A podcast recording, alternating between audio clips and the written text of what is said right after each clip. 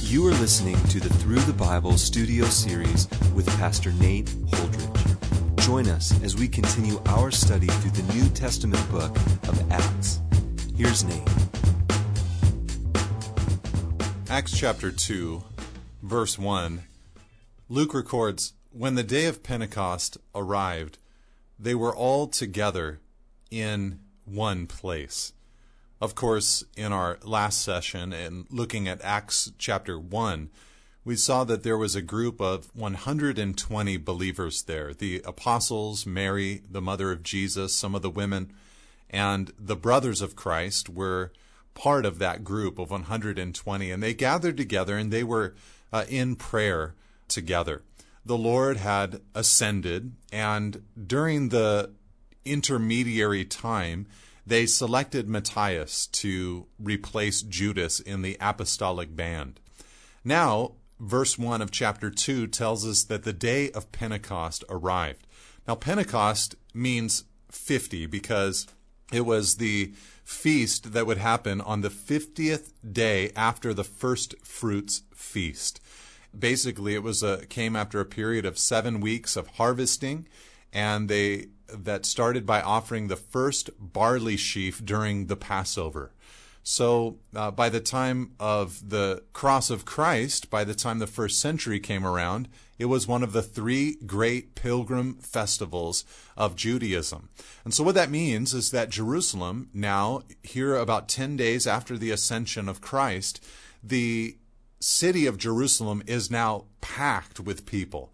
Uh, pilgrims have come from all over to be part of this day of Pentecost or this Pentecost celebration. And so you have Jews from all over the Roman Empire, all over the known world, who have uh, descended upon Jerusalem in order to partake in uh, the Pentecost celebrations. And so this is God's great strategy because the Holy Spirit is about to be poured out upon the church and what better moment than when Jerusalem is absolutely filled with people from all over the world?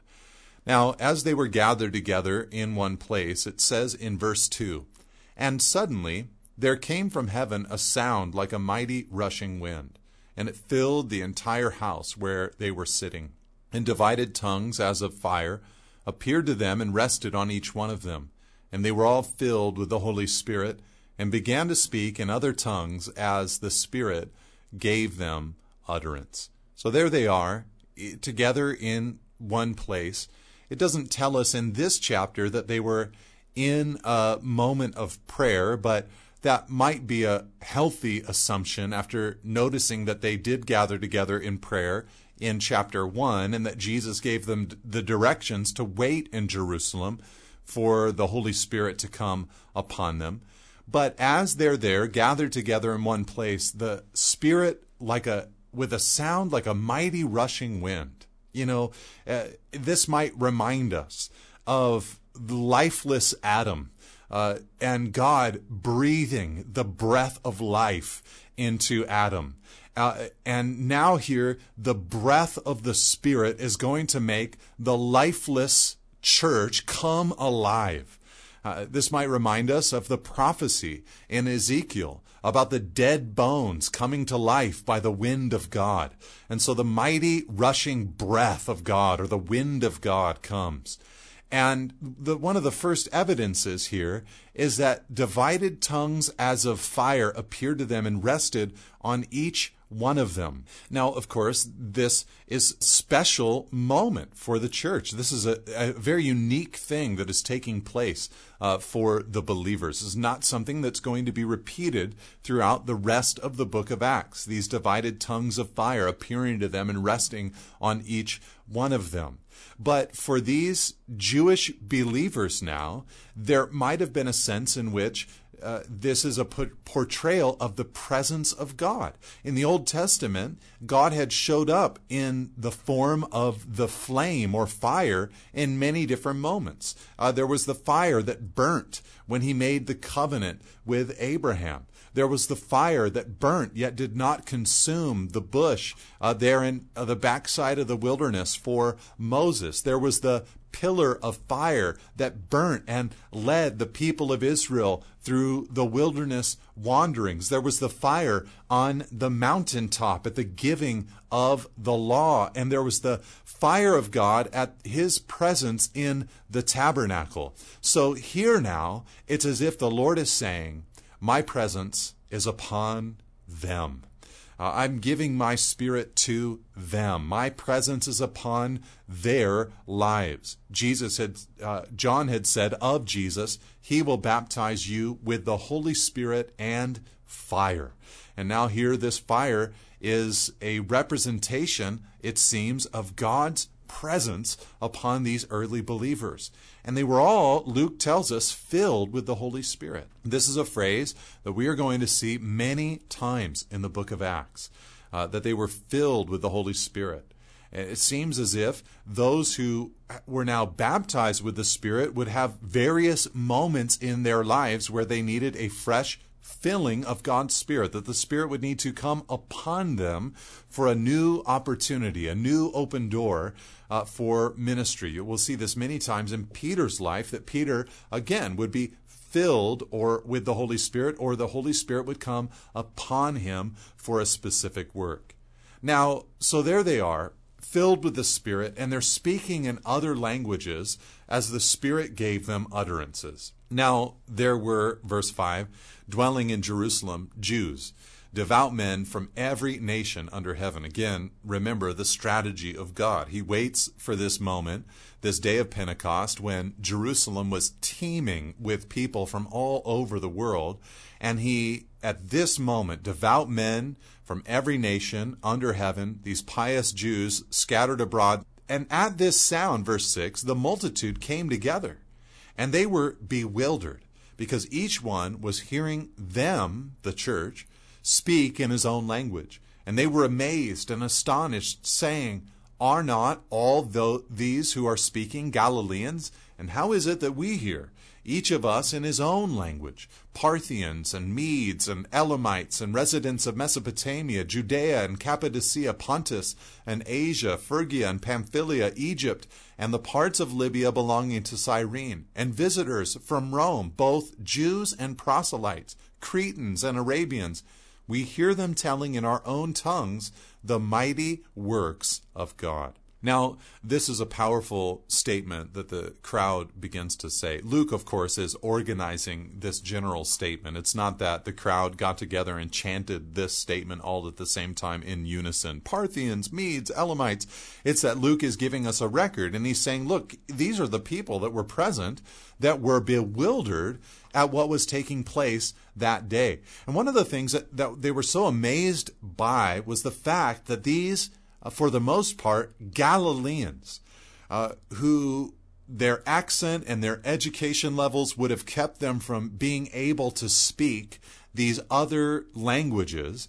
They get together and they are now expertly speaking the native tongue of these Parthians, Medes, Elamites, all the way through uh, the entire list. And this is obviously a miracle from God. Uh, just a little note there the way that Luke organizes this list is generally from east to west, with the middle of the list dealing with north, then south, geographically, uh, as far as uh, you know the listing of all these different places where people were from.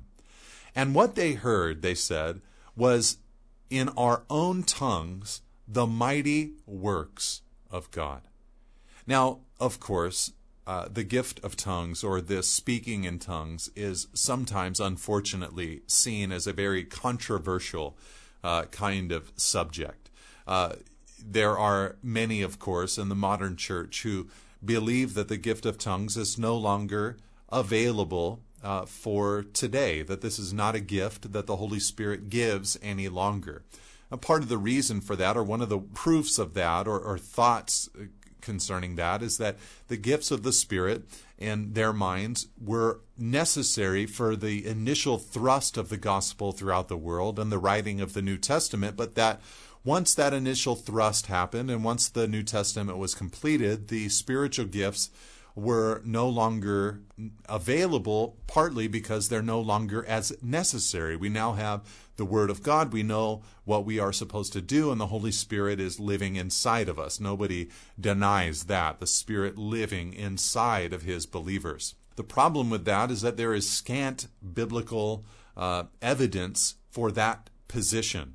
Uh, a little passage is taken from 1 Corinthians chapter 13 to try to give that kind of background, but uh, it doesn't seem at all as if Paul is referring to the completion of the New Testament there, but referring to a day in eternity where we meet God uh, face to face. And it has always seemed odd to me that the New Testament epistles would include directions on how to operate in the gifts of the Spirit if once the New Testament, that those epistles are, once the New Testament was completed, those gifts would no longer be necessary. It would seem to me more logical, if that was the case, to simply say inside of the epistles, hey, right now you have gifts of the Spirit, but don't worry, when these letters are finished in a few years, uh, you won't need them anymore, so uh, make sure you have a heads up about that. So uh, it seems that the gifts of the Spirit are for today. But now, this gift, the gift of tongues, uh, some see it, as I said, as no longer available. Uh, some see it as something that was evangelistic here, but seemingly developed into a more personal gift uh, later. Sort of the idea being that this would be like a, a, missionary gift, you know, an ability to preach the gospel in a language that you do not already know. Uh, the problem, though, with that view is that in 1 Corinthians chapter 14, Paul gave us some elucidation about the gift tongues. And there he said in 1 Corinthians 14, verse 2, that one who speaks in a tongue speaks not to men, but to God, for no one understands him, but he utters mysteries in the Spirit. So when someone is speaking with the gift of tongues, according to 1 Corinthians 14, uh, it is not a message to man, it is, as Paul said, a message to God. And later in 1 Corinthians 14, verse 5, he said, you know, this is a private gift, but uh, it can be used in public in a prayer meeting or something like that if there is someone who is able to you know, give a gift of or use the gift of interpretation so that, Paul says, the church may be built up. And it, it is edifying to hear uh, a spirit infused prayer from God. There have been times where I've seen this type of operation of that gift where someone prays in an unknown language, someone then gives an interpretation of that prayer, and it doesn't sound like a thus says the Lord kind of interpretation because that's not how someone praying to God speaks. I wouldn't pray to God and say, Thus saith the Lord. This is me speaking to God. Oh, Lord, would you do this? Lord, would you do that? But when you hear that and you know, man, that was a prayer that came through that person by the Spirit, you know you're hearing something that is very in line with the will, the plan, the purpose of God. So, to me at least, in verse 11, when it says that they heard them telling in our, they say, in our own tongues the mighty works of God, it seems to me that what the church was doing was that with the Spirit upon them, they were talking to God about His mighty works which is, of course, part of prayer, praising God for what He'd done. And that in that process, uh, the people that were there were able to listen in to this prayer that was ascending to God, and they were hearing it uh, in their own language. Now it says in verse 12, and all were amazed and perplexed, saying to one another, What does this mean? But others, mocking, said, They are filled with new wine. So there were plenty of people there, some mocking them and ascribing all of this to some kind of uh, drunkenness, which seems absurd to me. I've, I've never known alcohol to produce the ability to clearly speak in an unknown language, but, you know, they were grasping for some kind of explanation at this moment. Now it says in verse 14, But Peter, standing with the eleven, lifted up his voice and addressed them. Men of Judea and all who dwell in Jerusalem, let this be known to you, and give ear to my words. For these people are not drunk, as you suppose, since it is only the third hour of the day, or nine o'clock in the morning. Uh, okay, so now we have Peter standing up and beginning to speak, standing with the eleven. And this is just the grace of God upon uh, Peter's life, and he's going to preach the first message here in the book of Acts. We've already seen him stand up to help lead the charge in selecting a replacement for Judas.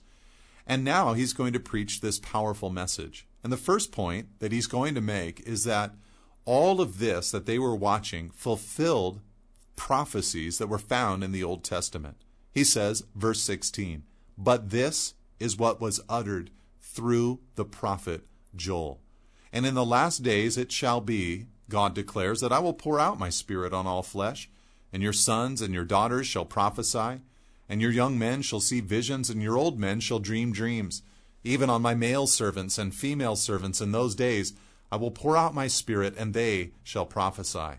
And I will show wonders in the heavens above, and signs on the earth below blood, and fire, and vapor, and smoke. The sun shall be turned to darkness, and the moon to blood, before the day of the Lord comes, the great and magnificent day. And it shall come to pass that everyone who calls upon the name of the Lord shall be saved. Now, this uh, section, verse 17 to 21, that I just read to you, is a direct quotation of uh, a section of Joel uh, chapter 2. Uh, verse 30 to uh, 32 is, uh, well, actually, that's the part that will be fulfilled in the future, the second half of Peter's quotation. And so Peter here announces a few things that are very powerful for us to understand. First of all, he says, In the last days it shall be. This is helpful because Peter is announcing the last days have come. We are living in the last days. Uh, it was a moment that began almost 2,000 years ago on the day of Pentecost, but that day has come. And, and then he announces that the Spirit would be poured out on all flesh, sons and daughters, and young and old. What this helps us understand is that this is a different era than was available previously. Uh, uh, in the Old Testament time, uh, not everyone had total and complete access to the Spirit of God upon their lives. But now, believers have the opportunity, young and old, male and female, to see the Spirit of God being poured out upon their lives. Peter draws their attention to things like prophecies and visions and dreams. Now, we don't seek the dreams, we seek Jesus, but he does at times give these to his people. And Peter alludes to wonders in the heavens above and on the earth below. It, seems to me that Peter is quoting as well part of Joel's prophecy that is yet future. You know, verse 17 and 18, the Spirit being poured out on all flesh, that has happened and is still happening but verse 19, 20, and 21 are still yet future. Uh, he talks about things like uh, blood and fire and vapor of smoke, and the sun turned to darkness and the moon to blood. These are things that are cataclysmic and obvious, apparent to all. Jesus said in Matthew 24, 29, that after the tribulation of those days, the sun will be darkened, the moon will not give its light, and the stars will fall from heaven, and the powers of the heavens will be shaken. The powerful thing that Peter announces is everyone who calls upon the name of the Lord shall be saved. So, this is probably why Peter quoted the entire prophecy, even about things that are yet future. He wanted to be able to quote the portion that says, Everyone who calls on the name of the Lord will be saved. So, point one of his message this fulfills prophecy. Call on the name of the Lord, be saved, the Spirit comes upon you. Now, point two is that Jesus is the Messiah that Israel had been waiting for. He says, verse 22 Men of Israel, hear these words Jesus of Nazareth, a man attested to you by God with mighty works and wonders and signs that God did through him in your midst, as you yourselves know. This Jesus, delivered up according to the definite plan and foreknowledge of God, you crucified and killed by the hands of lawless men. So he's appealing to their knowledge. He says, You yourselves know about Jesus. And he refers to the crucifixion and really places the blame upon them. that, you know, they had done this. They had crucified and they had killed uh, him. It had happened by the hands of lawless men. But Peter also says that this was the definite plan and foreknowledge of God. He says in verse 24, God raised him up, loosing the pangs of death, because it was not possible for him to be held by it. Uh, Jesus' resurrection is a basic doctrine in the book of Acts. Chapter after chapter, we're going to see them allude to the resurrection of Christ. And we have to remember that when Peter says this, he is an eyewitness to this resurrection. Now, in verse 25, he begins to quote from Psalm 16 when he says, For David says concerning him, I saw the Lord always before me, for he is at my right hand, that I may not be shaken. Therefore my heart was glad, and my tongue rejoiced. My flesh also will dwell in hope, for you will not abandon my soul in Hades, or let your Holy One see corruption. You have made known to me the paths of life. You will make me full of gladness with your presence. So David here, as he as he's being quoted by Peter, tells us that it was not possible for death to hold Jesus. And David wrote some psalms about the Messiah, and in some of them, they are partly about David, but some elements of his Psalms only have application in the future Messiah. And this is one of them. You'll not allow my soul to be abandoned in Hades, and you won't let me see corruption. The Holy One will not see corruption. And so he's predicting that the body of the Messiah would not be corrupted in the grave. Brothers, verse 29, I may say to you with confidence about the patriarch David that he both died and was buried, and his tomb is with us to this day. You know, David's body had seen corruption, so his psalm must be about someone else. Being therefore, verse 30, a prophet, and knowing that God had sworn an oath to him that he would set one of his descendants on his throne, he foresaw and spoke about the resurrection of the Christ, that he was not abandoned to Hades nor did his flesh see corruption. This, Jesus, God raised up, and of that we are all witnesses.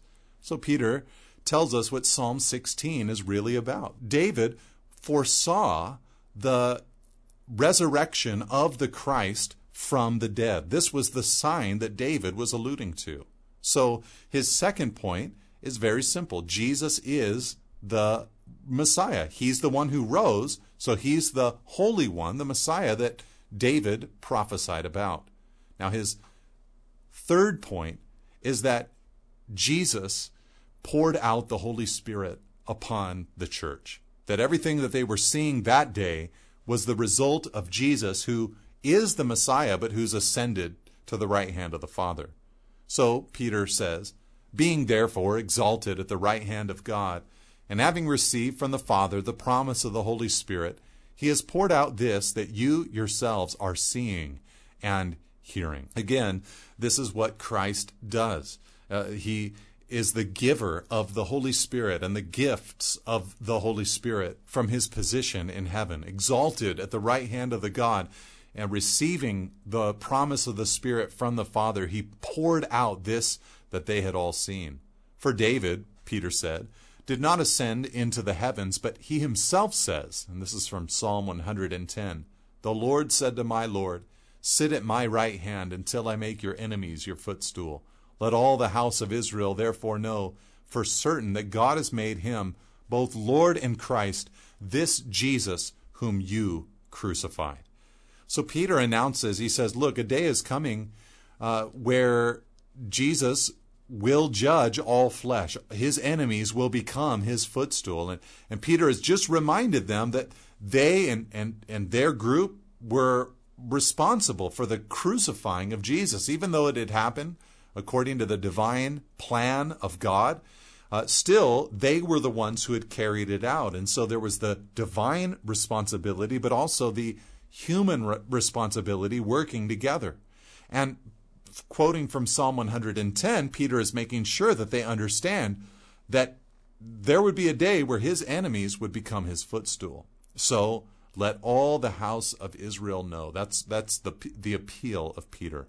Now, here, his final point is very simple. He applies it into their lives. He says in verse 37, it says, Now when they heard this, they were cut to the heart and said to Peter and the rest of the apostles, Brothers, what shall we do? You know, they were convinced of their crime. They'd killed their long anticipated Messiah. And Peter said to them in verse 38, Repent and be baptized, every one of you, in the name of Jesus Christ for the forgiveness of your sins, and you will receive the gift of the Holy Spirit. For the promise is for you and your children, and for all who are far off, everyone whom the Lord our God calls to himself. So he implores these people to repent of the sin of crucifying their Messiah and to be baptized in his name for the forgiveness of their sins, and they'd receive the Holy Spirit of God. Now, Peter, of course, is not at this moment communicating a salvation that comes by baptism. You can almost read that way at first glance when he's saying, Repent and be baptized, every one of you. Uh, and of course, there are some who believe in baptismal regeneration, but uh, there are many problems with that view.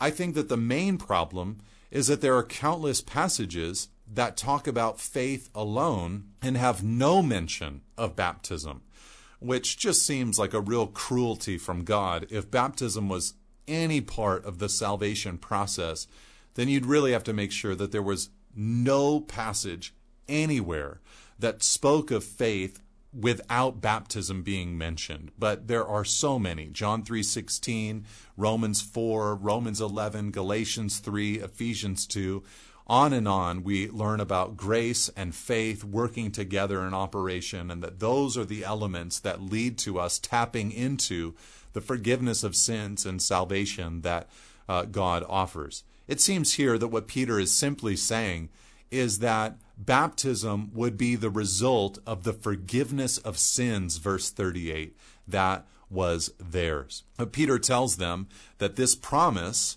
this gift of the Spirit that they had just seen in evidence amongst these people on the day of Pentecost, would be given to all who are far off. And so I don't even know that Peter understood how broadly that this would be applied over the years, but the Holy Spirit given to every believer uh, throughout time. And with many other words, he, verse 40, bore witness and continued to exhort them, saying, Save yourselves from this crooked generation. So those who received his word were baptized, and there were added that day about 3,000 souls. Just amazing. This is the birth of the New Testament church. This is the, the launch of the gospel into the world. And just amazing to, to, to watch and to see this incredible response to the message. Now it tells us in verse 42, as we close out this chapter, it says, And they devoted themselves to the apostles' teaching and the fellowship, to the breaking of bread and the prayers. Uh, there was just a full devotion to, a persisting or continuing in these four different elements you had the Word of God. You know, they just gave themselves to learning the Bible. You know, they, uh, as Jews who had, were now converts to Christ, they had been fairly familiar with the Old Testament, but just hadn't understood who their Messiah was. And so now they do. So they're, in a sense, relearning or learning with light uh, the Old Testament. They also were in fellowship together. They just kind of shared life together during that era. They ate many meals together, broke bread together, it says, and they even spent a lot of time in prayer together. They devoted themselves to those four elements. And um, obviously, this would, a lot of it have to happen in smaller groups than the 3,000. They couldn't always, 3,000 of them, eat a meal together or have Bible studies together or fellowship together or pray together. So they were obviously breaking up into smaller groups throughout Jerusalem, just waiting uh, upon the Lord. Now, I know that some will point to Acts 2:42 as like the model for what the church is supposed to look like, but as much as it's a beautiful verse and worthy of emula- emulation and also worthy of being a little bit of a diagnostic for us in our modern era to, to figure out whether we're a healthy church or not. You know, asking the question, are we devoting ourselves to the word and fellowship and breaking bread and prayers? as much as that is the case, we have to remember that this is an, an incomplete church at this point. Uh, they're doing great things here, but they need to continue to go out and to bring the gospel throughout all the world. This is just a Jewish church at this point, and so they need to become eventually uh, Gentile as well. But in that moment, it was beautiful. And awe, verse 43, came upon every soul, and many wonders and signs were being done through the apostles. And all who believed were together and had all things in common. And they were selling their possessions and belongings and distributing the proceeds to all as any had need. And day by day, attending the temple together and breaking bread in their homes, they received their food with glad and generous hearts, praising God and having favor with all the people. So they were they were just living in this communal kind of sense. Maybe they were anticipating that Christ would return at, at, any moment, at any day, and maybe they were just selling and you know distributing, and in a voluntary sense, there they are, just kind of gathered together, waiting upon the Lord. And the Lord, verse forty-seven, added to their number day by day those who were being saved. It was the Lord that was building the church. It was the Lord that was giving them expansion. And as we mentioned in Acts chapter 1, when Luke began the book of Acts, he said, The former account I wrote, O Theophilus, of all that Jesus began to do and to teach. And here he's saying that the Lord continued. The Lord added to their number day by day those who were being saved. God bless you and amen. Thank you for listening. For additional resources and teachings, or to contact us, please visit us at nateholdridge.com.